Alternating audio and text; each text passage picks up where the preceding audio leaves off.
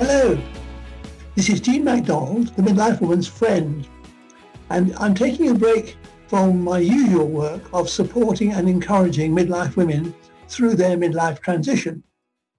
I want to do this so I can make some comments on the COVID-19 situation and its short and long-term likely effects.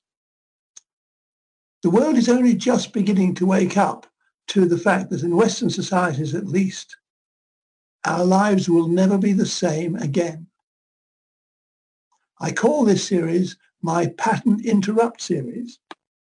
Hello, this is Jean MacDonald, and this is the sixth episode in my series called Pattern Interrupt about the immediate and long-term effects of the COVID-19 situation and the lockdown.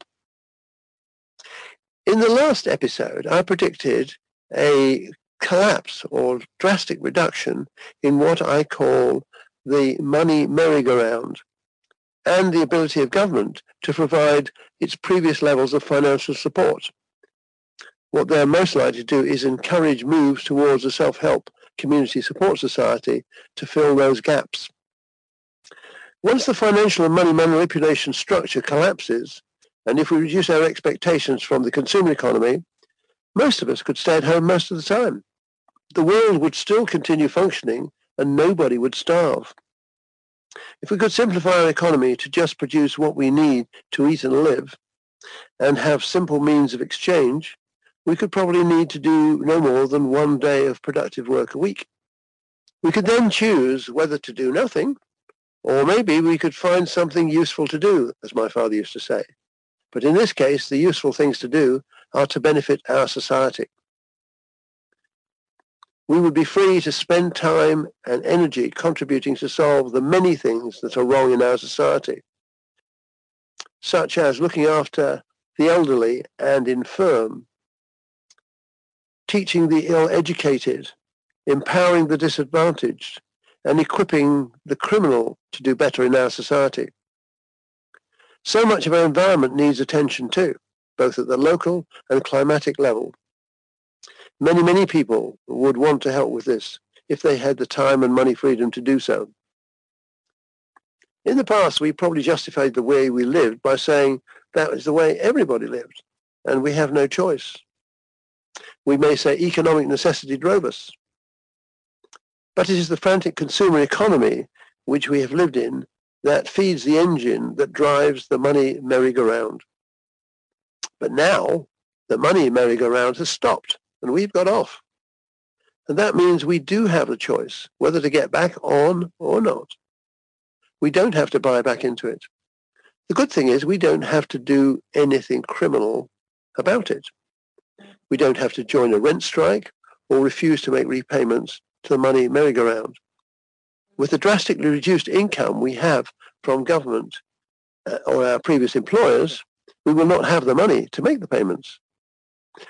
Who could be expected to make those payments at the expense of feeding our children or ourselves? All we need to do is carry on as we are and wait to see what the money machine tries to do about it. The big question is, will government support the money machine or the citizens? An interesting aspect of the COVID-19 crisis is that Western European governments have given a higher priority to preserving human life than economic and financial viability. They previously allowed people to die on the streets from hunger, abuse and neglect, rather than make resources available to save them. Is this change something that will be maintained? We should demand that it is. Making these major changes in our society will require leadership from outside and inside the political system. It's interesting to see how some of the most measured and effective government actions to control the virus have been in countries led by women. We can see this in Germany, Scandinavia, and New Zealand. Now, we shouldn't make the exclusive issue that only women can get it right, but it's a sign of the move in our society towards the feminine and an indication of the path we should follow. In a society trying to get back to a simpler, more civilized life for its citizens, practical measures and common sense will be required. Generally, these come more frequently and readily from women. There was a book published in 1996 called Who Moved My Cheese? It was a parable about two mice and two people who lived in a maze and went every day to the same place to collect cheese to live on. They failed to notice that the cheese was getting staler and less of it. One day there was no more cheese. All were surprised and shocked. The mice quickly scurried off to look for more cheese elsewhere. The humans, however, called Hem and Haw, were much slower to react than the mice. They got angry and cried, but it didn't make any difference. Then Haw sets out to find another source of cheese. Eventually, after some adventures and disappointments, he finds a better source of cheese with new flavors. He goes back excitedly to tell Hem, but Hem refuses to move, insisting it's unfair. There is no more cheese in the old place. The story is gender neutral.